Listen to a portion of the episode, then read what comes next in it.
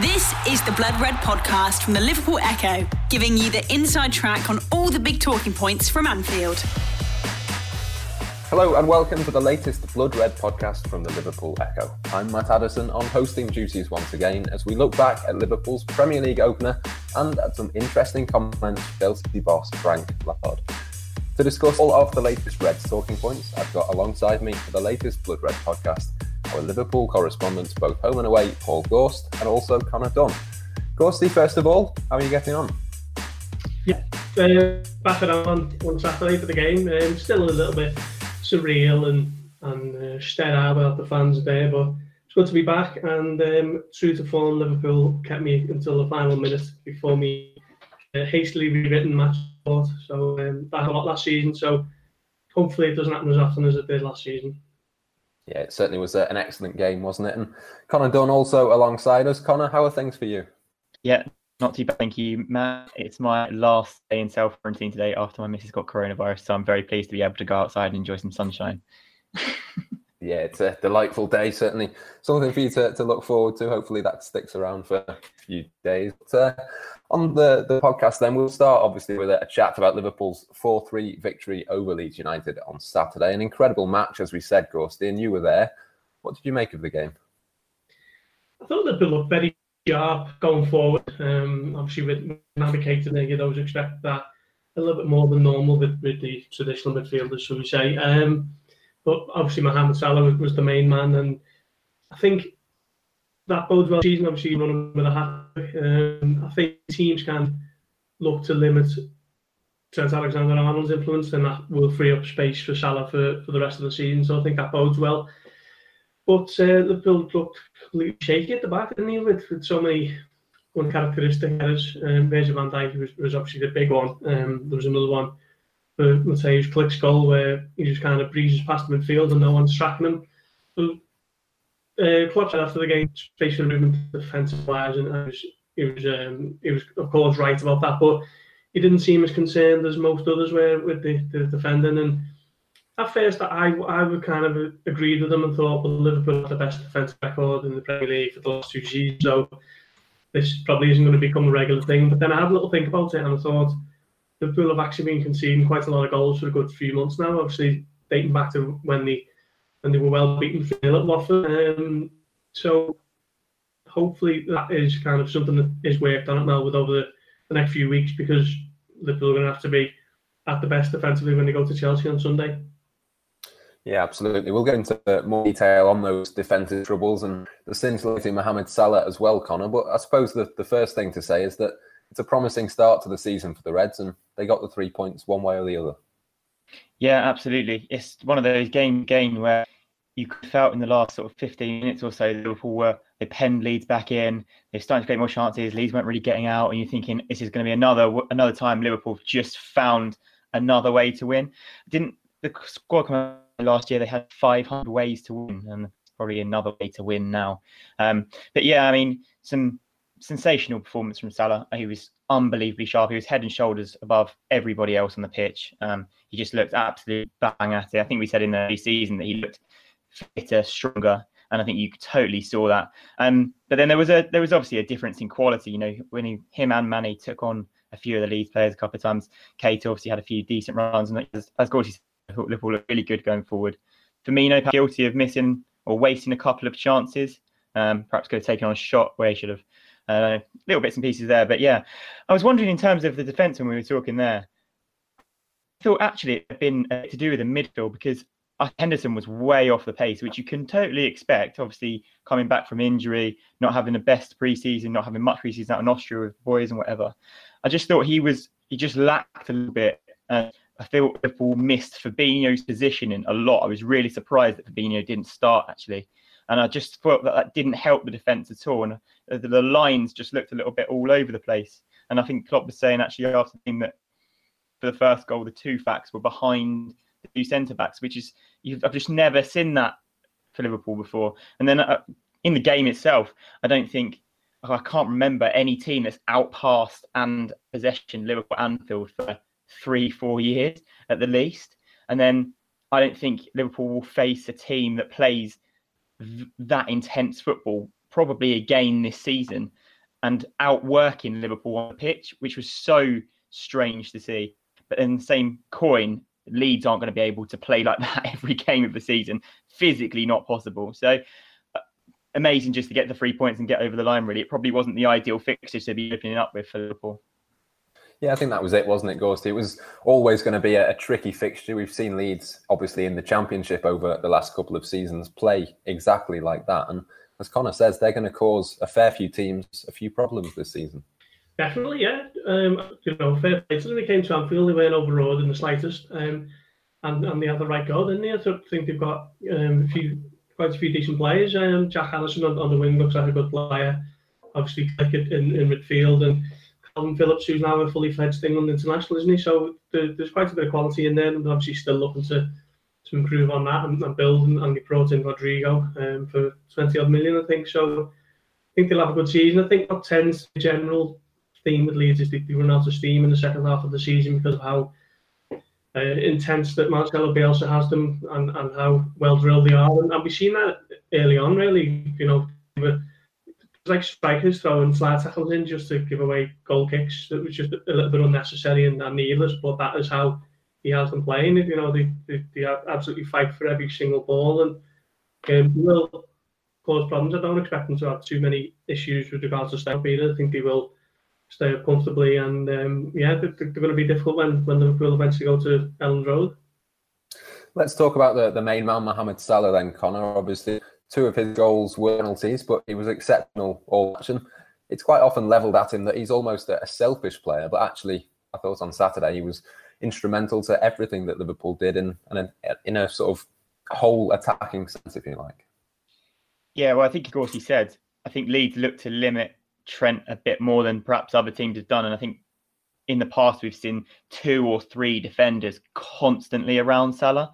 But where Leeds have had him a lot of the time 1v1, it just looked unbelievable, didn't he? So, you know, I, they couldn't really get near him. That second goal couldn't have hit it any better. It's just incredible. Um, it's difficult to score two penalties in the game because the keeper knows where you want to go for your first. I just thought he was just exuding confidence. I thought he could have scored more than that. He just, yeah, he was central to everything Liverpool were doing. And every time, in fact, well, every time Liverpool went forward, you thought something was going to happen. But every time Salah had the ball, you really felt he was making his runs. He was cutting inside. It was like the Salah of first season Liverpool. He was able to cut across the box, get whips with his left foot. Yeah, just thought he looked absolutely excellent, and looking forward to seeing a bit more of that this season. Yeah, 97 goals and 41 assists, 154 Liverpool appearances. Also, the first player to score a hat trick on the opening day for Liverpool since John Aldridge in 1988. So, not bad for a, a one season wonder, Gorsty. Strange how many people were, were leveling that on in the second season, wasn't it? Um, I think I think he might even be in the top ten now of, of Liverpool goal scorers in, in, in the Premier League. Uh, sorry, in, in, the league, which is incredible, really, when you think he's only had three full seasons. Um, he's been Liverpool top scorer every single year. Probably going to win it again. He's, he's up and running already, isn't he? Um, he's just an absolute superstar. I think he's probably Liverpool's one true superstar if you think of in terms of you know off the pitch profile and, and so on. He's he would be certainly up there with you know anyone else you want to name um, in terms global profile at the moment. Uh, footballer, so, um, Liverpool are, looking to have him, and he's been an absolute revelation since uh, he joined from Roma. Was three years ago? And for all you can say about you know Mane last season, I do believe was better for Liverpool than Salah was, but every time I don't know, I don't know if you feel it as well, but every time I feel with Salah on the pitch, something can happen, just something else can happen. He's just got that bit of just that bit of gold dust that's so so rare. Obviously, scoring goals in football is the hardest thing to do because everyone's trying to stop you. And he's just got that something something about him. Even if he's not playing well, you have that half expectation he's gonna score. Yeah, you, you mentioned Roberto Firmino before, Connor. Obviously, a, a slight concern for Liverpool, but I suppose you could sort of flip it the other way around and say, well, if Salah is that good, it, it doesn't really matter if one or two other players are, not at their best because he can just drag this Liverpool team over the line at times. Yeah, for sure. I mean, I think Liverpool would be silly to rely on one player. Um, I feel like it needs a contribution from more, and I think they were they were lucky in a sense to come away with all three points really um, at the weekend. But I know Firmino obviously has a different role. I just felt there was a couple of situations where should have passed, should have shot instead of passing, should have passed instead of shooting. She should have just made a little bit more of the opportunities. And there was a there was a one on one, I think, where he got slid in. I can't remember who it was by. Was it Salah maybe? And uh, yeah, he should have made a lot better. That I just it will come. It will definitely come. And obviously, it's the first game of the season. It's been a bit of disjointed preseason, things like that. But yeah, just talking specific about for me, I thought he could have done a bit better. Any concerns for you on that front? Because we know he didn't score too many times at Anfield last season, and he didn't really look like scoring again on Saturday. A little bit, a little bit for the, for the first time. I think it really started. I think probably should have done a lot better with, with some things. I mean, as you mentioned there about his record at Anfield, the only goal he scored at Anfield was, was the final home game of the season, wasn't it? And it was a textbook number nine header, wasn't it, from a great cross from Alexander Arnold he just needs to kind of maybe get, a little bit more of a self streak in him. Um, because he, he's number nine, he's in there to score goals. Obviously, he brings so much more to the team, which is why his his goal record, particularly at home and Anfield, was overlooked so last season. Like Connor mentioned there, that chance when he went through and he just kind of had a lazy stab at it, and you know that was the big chance for four three. I think he just needs to maybe just get a little bit of a more of a selfish streak in him because um, you know, he's a wonderful player, we all know, and so much to the team. But um, I'd like to see him, you know, as Connor says, shooting when when he should be shooting rather than look for look for a teammate. And I think if he gets that into his game and a few more goals, then you know we can start to see the the return that he got. What was it three years ago when I think he scored twenty seven? Because um, he's obviously capable of doing it. Yeah, a little bit of a concern around Firmino, and I suppose you'd have to say as well, Connor, a little bit of a concern on the defence as well. It was a bit more like 7 to 18 Liverpool with lots of goals going forward, but looking a bit shaky at the back as well. Yeah, um, as I said before, the lines were all wrong and they did look shaky. It did remind me of a Liverpool, but we'll, we'll outscore you what happened, which is exciting for the neutral fan, but it's not really what you want to be doing. Um, especially when you know Liverpool have had such a, an incredible defence, the best defence in Europe for the last couple of seasons. Um, said that I think there was a little bit of issues with the midfield and the positioning. There's a couple of really avoidable goals. Van Dijk doesn't make that mistake 99 times out of 100. Um, tracking Klich. Jones had just come on after Henderson think he'd been on two minutes and just Klich run through. And obviously, great finish, made the most of his chance. But two really avoidable goals and two tiny tweaks for Klopp to point out and be like, look, don't make that mistake. Track your runners. And those two goals aren't are just just don't even exist. Um, slightly concerned maybe that Liverpool didn't score any goals from open play. It was all set pieces, but then that's I guess a testament to Leeds and how well dre- how well drilled they were. Um, that was maybe what I'd more look at than the defensive kind of errors. I would say because I feel like errors are more easily um, more easily improved upon. Um, but yeah, not scoring from open play I thought was an interesting one.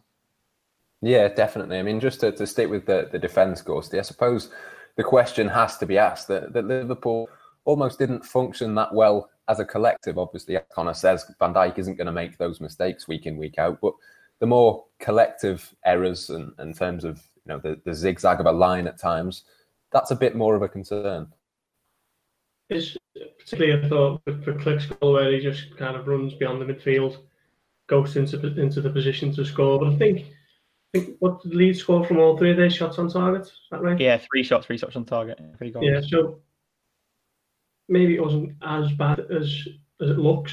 Um, that's probably not going to happen every game, is it? Where a team scores every shot they have on target. So Liverpool clearly limited Leeds shooting opportunities. It was just the fact that the ones they gave up were, were very good ones and scoreable ones. And I think you've got to give them credit as well. I mean, particularly uh, Jack Harrison's goal. Um, he's brought that down with three or four touches and come inside Alexander Arnold and Gomez, left them on the heels and then stuck it away. So yeah, that was that was a very good goal. Um, if somebody like Aubameyang scores that goal, people be absolutely buzzing yeah. about it. So exactly, yeah. So um, as said, you know, space for improvement. I imagine they will kind of um, tighten up over the next few weeks. I think missing Fabinho was a big thing as well because he brings so much cover to that that back line, doesn't he? So not having him in there was a big miss and and probably on reflection a big mistake. The Blood Red Podcast from the Liverpool Echo. Yeah, we know how important, Connor, that rhythm is to this Liverpool team. And we have seen with breaks in the past, when you think of the winter break, then Project Restart, and, and now this little break after pre-season as well. Liverpool have at times looked a little bit disjointed after they've had a couple of weeks away from playing. Do you think there's maybe something in that, and, and possibly over the next couple of weeks, as the players get sharper, the defensive line might improve? I absolutely doubt the defensive line will improve just because of how good it is and the quality in that back line. You think in Van Dijk and Alisson are two of the best defensive or the rear guard and to the best defensive rear guard in Europe.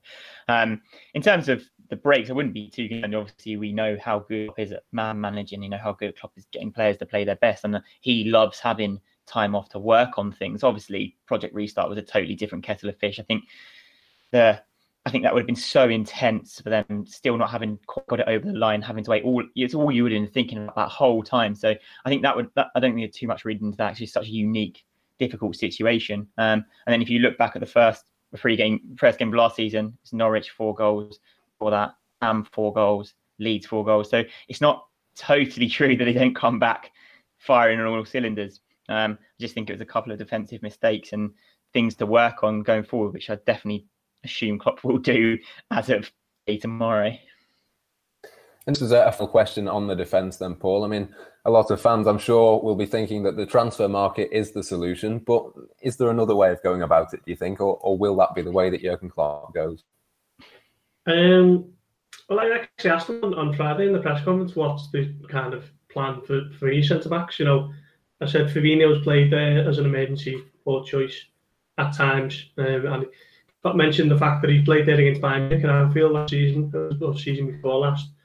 Um, I think he played there against Brighton as well away. Um, so that is does seem to be the option at the moment, which um, for me is a big concern. I, have made no secret of. I think, I think Liverpool certainly need a fourth choice centre back to come in, um, but who that is, I'm not sure. I mean, uh, just, I mean, it's it's going to be somebody they're not going to be playing every week, are they? So they're going to be coming in for X amount of games, and, and it's a difficult sell to a player, um, particularly a quality player, knowing that they've got a tough task to, to you know come through the ranks and establish themselves in that first team. Particularly, we all know it's going to be Virgil van Dijk and someone else next to him. So um, it's a difficult one for Liverpool to to um, to solve. But for me, I, I, I do think they need a centre back. But as Klopp said on Friday, it doesn't appear to be the, the way for him at the moment. And just staying as well with you, Gorsty, on this one, another sort of transfer question that Jurgen Klopp will have to ponder is over the course of, of next season, what will happen with Rhian Brewster? Of course, not even on the bench on Saturday. Do you think that perhaps offers a hint as to what he might be thinking in terms of his future? Possibly, yeah. I mean, I was told last week that Liverpool actually aren't against selling, for which, considering the high hopes that I know that they've, they've had for him for the last few years, was a bit of a surprise. Um, he had a fantastic second half of the season. He uh, Swansea last season, and I think I look forward to seeing him on loan in the Premier League club. You know, he gets on in, in the top division this season with the knowledge that if he is a road and success, then he can come back as a Liverpool player. Um, he's got loads of teams after him. Um, I think seven Premier League teams and, and the three teams relegated last season have all made their interest known. There's probably more that we're not aware of as well. So he's a player in demand, and, and I think Liverpool are, are quite relaxed about the situation because they don't need to make a decision for best part of a month, and he's not going to be someone who's starting every game in between that. So I think Liverpool they've got a big decision to make, but I think they've, they've still got a few weeks to make that. Yeah, it's definitely a, big decision, isn't it, Connor? Because we saw both Divock Origi and Takumi Minamino were on the bench. Minamino didn't, of course, get on after he had a fantastic pre-season. I suppose that just underlines really the, the challenge that Liverpool have got with all of these forward players. Yeah, absolutely. You think obviously Minamino come and did an amazing preseason. Uh, Klopp trusted Origi on off the bench to grab his winner as he sometimes does. Um, but yeah, really interesting for Brewster because not making that bench, I think, probably says quite a lot about that he is going to go so this summer. Personally speaking, I, I, think he should go on loan. As Gorsty said, I would love to see him on loan at a Premier League club, go and bang 15 goals in and come back as a proper number nine. And it would be the dream, wouldn't it? But, you know, if clubs offering sort of 20 million pounds, he's got no Premier League experience, um, it would be hard to turn down for Liverpool, I would say. Um, so it's a really interesting one going forward.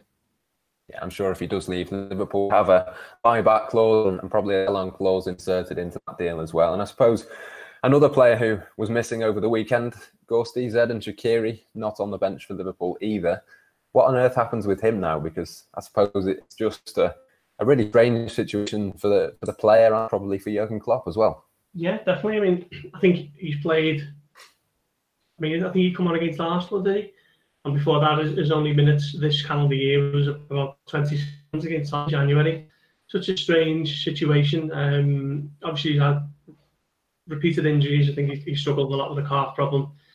Um, Liverpool are open to selling. They have been for, for quite some time. You know, Sevilla and Roma inquired on him in January, and Klopp basically said, you know, it's all hands on deck between now and the end of the season. So no for now, but um, I think that interest would have would have came back had it not been for the obviously the, situation the club found themselves in. And Liverpool were open to some, so we would have seen him go. But as it stands, maybe there's a little bit of brinksmanship from interested teams who are trying to wait as long as they can to see if they can get a cut price deal. Um, but again, I think it might be one that Liverpool relaxed on, and if they don't get for them, he'll stay and um, could be a useful option for Klopp at some point in the season if he gets himself fit. But that at the moment does seem to be the, the big if. Yeah, absolutely. Well, uh, we'll move on from United. Frank Lampard, of course, not Hang happy on, Matt. with Sorry, comments. just before we move on, I want to mention one thing because I saw it on Twitter earlier today, and obviously there was loads of kickoff about the first penalty, loads of rival clubs saying not a pen, not a pen, not a pen.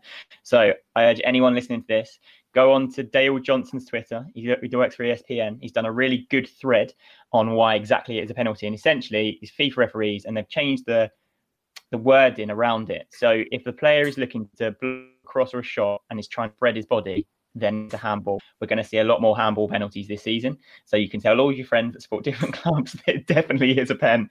I just wanted to mention that before we moved on. Yeah, not a problem. Two Stonewall penalties, I think. But uh, obviously, Liverpool haven't had that many penalties at Anfield over the last couple of seasons. So, uh, yeah, certainly a turnout for the Bucks. As I said, then we'll move on to, to Frank Lampard. Obviously, some interesting comments from him about Jurgen Klopp and uh, how much Liverpool have spent in comparison to his team. He said he wasn't annoyed by what Klopp had said, but he was amused. Gorsty, I know you've written something on the Echo's website about this, and I mean, Frank Lampard might not find Klopp's comments amusing, but if Liverpool fans might find Lampard's response funny. Yeah, it's it's a it's one of those things, isn't it? When if you're not speaking about another team or another player in hugely glowing terms, then it's automatically assumed it must be a dig or a jibe or a poke or whatever. And I actually don't think there was too much wrong with with with Lampard's comments. I don't think there was anything wrong with Klopp's comments either. You know, Klopp basically said we can't behave like Chelsea, which is a fact. Liverpool can't go out 200 million in the transfer market the same way that Chelsea obviously have done this season. So I thought that was a fair comment and. I thought Lampard kind of bringing up the, the recruitment of Liverpool's team, you know, the last few years with, I think he mentioned Alisson, Van Dijk, you know, and, and Salah. Um, you know, he's, he's right. Um, Liverpool obviously have spent a lot over the last four years up until last two summers. Um, so 2016, 17, were all huge for Liverpool, particularly 2018 when across the calendar year they spent about 250 million. So thought both comments were fair and, and um, they'll obviously be built up and the fans will have to say on both sides as they tend to do. But I don't actually think there's too much wrong with either of them. And maybe that just adds a little bit more spice for the weekend's game. But Liverpool v Chelsea shouldn't need any more hyping than, than it already will be. Yeah, what did you make of the, the comments, Connor? I know a lot of Liverpool fans will, well, Chelsea clearly invested far more in their team, but I suppose the, the, the facts are that, that that is probably correct over the course of the last few seasons. But would it really make that much difference? Do you think for Jurgen Klopp? Um, I think so. For Klopp, those sort of comments and that sort of view is just water off a duck's back, really, isn't it?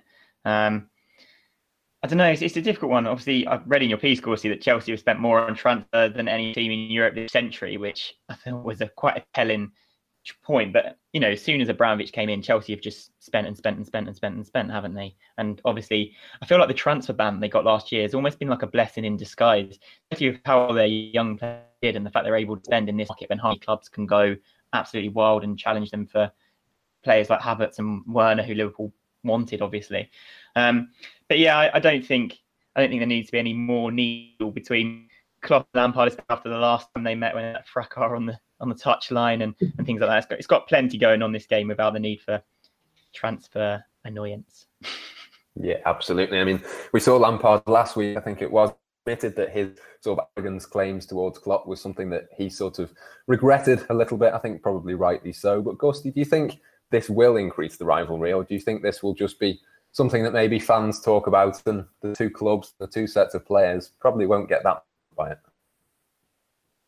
I think I think it will be more of a fan thing on it, particularly the, the stuff about transfers. I think the players are too bad, are they? Um, but yeah, I think there will be a, a, little little bit this weekend because there was that little moment, wasn't it, on the touchline around field in, in July, and um, words were exchanged. And, and Klopp actually said at the time, you know, he's, he's not bothered about anything like that as long as he stays on the pitch and it's all done with a full time, which Klopp said it wasn't for Lampard when he carried it on, and, and he explained why he got in such a, you know, such a mood about that exchange. Um, but obviously, Lampard's come out since and said that feels a bit embarrassed about about that, you know, what he said and, and the way it kind of transpired. So um, he's kind of tried to dampen it down a little bit, but I still think it'll there'll be a little bit of um, touchline needle this weekend, which is you know obviously an extra ingredient.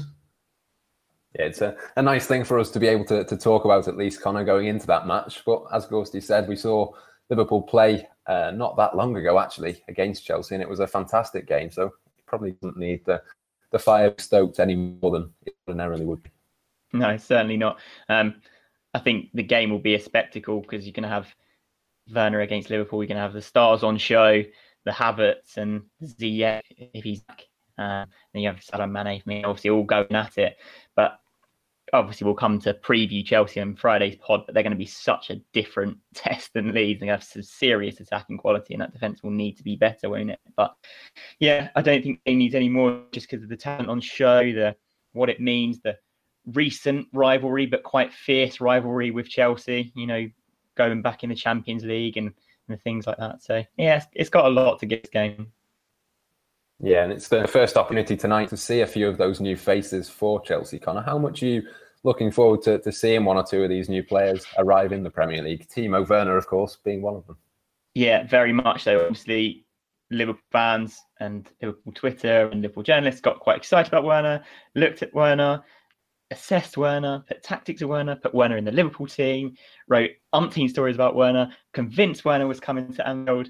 So yeah, I am very excited to see him play. Just because, you know, he looks a real talent. He looks like a real goal scorer, proper, proper centre forward. Um, and he's going to be exciting. Kai Havertz, another one. They call him the, the crown prince of German football. He'll be another really exciting player coming. But I'm just hopeful it takes a while for them to settle, more than two weeks at least. Yeah, I'm sure, Gorsty, there'll be uh, only one name at the top of the Twitter trends tonight. Timo Werner, one way or the other, is probably going to make a few headlines. Yeah, I mean, I, I am looking forward to seeing Chelsea this season, but feels weird to say that because Chelsea have obviously, you know, the big rivals for the last 15 years or so, haven't they? So, um, I, I think I think think Havertz is the one I'm most excited to, to watch regularly because seen quite a lot of him and kind of know what he's about, but I haven't seen as much as I've heard some um, heard so much about him. So uh, looking forward to seeing how, seeing how he, he gets on. Although 35, 46 year old Thiago Silva at the back, and um, see how he kind of adapts to the Premier League. Kepa in goal. Um, sorry. And Kepa in goal. Well, yeah, yeah. I mean, he doesn't to be um, the the first choice for Chelsea fans at the moment, does he? He hasn't really pushed on as, as they expected when they spent 71 million um, for him two years ago. So um, it's, going to be an interesting season about Chelsea and um, looking forward to watching tonight and obviously hope they, they have a, an off night uh, on Sunday. Yeah, lining up against Chelsea tonight, of course, is Ben White as well from Brighton. I know he's a player that you've reported that Liverpool have looked at in the past, Gorsty. And I wrote a piece over the weekend after the, the Leeds match, sort of saying how impressive Leeds journalists and, and Leeds fans had been with him when he was on loan there last season. I suppose he's one for Liverpool fans to keep an eye on. Well, yeah, um, I was told that he was uh, extensively scouted across much of last season from Liverpool and someone that they were looking at, and then obviously the, the whole situation happened. And he said his new, his new contract with Brighton, isn't it? I think there's there's a kind of understanding there that Liverpool will kind of continue just just to keep an eye on, on how he gets on in the, in the Premier League, his first full season in, in the Premier League, and and take it from there. I think the fact that Leeds was sold out to get him a 30 million bid rejected tells you how highly rated he is at Brighton, and, and you know obviously selling Shane Duffy, he's going to come and slot into that, that position and, and will be a regular all season, you would imagine. Yeah, certainly so.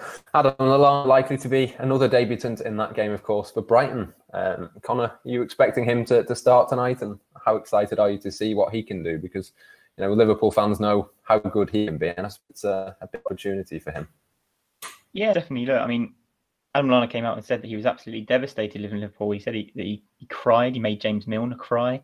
Um, some really interesting comments there. And he's obviously really well liked around Liverpool, really well respected at Melwood. One of Klopp's favourite players, I would I would guess. Um, but yeah, I, am pleased for him. Really, I'm pleased he's got a move to a Premier League club, and I'm expecting to do really well. I mean, he's very decent quality. We know how well he is. He's got great fit. He's on the turn, and he'll he'll be a wonderful asset for them because he'll bring a, a much needed class to their midfield. Yes, absolutely. Certainly a game to keep an eye on tonight, then Chelsea's visit to Brighton. But we will, of course, be back with a preview of Liverpool's game against Chelsea on Sunday on Friday's Blood Red podcast. Plenty more content to come between now and then, too, of course. But for now, from myself, Paul Gorst, and Connor Dunn, until next time here on the Blood Red channel, it's good for now. You've been listening to the Blood Red podcast from the Liverpool Echo.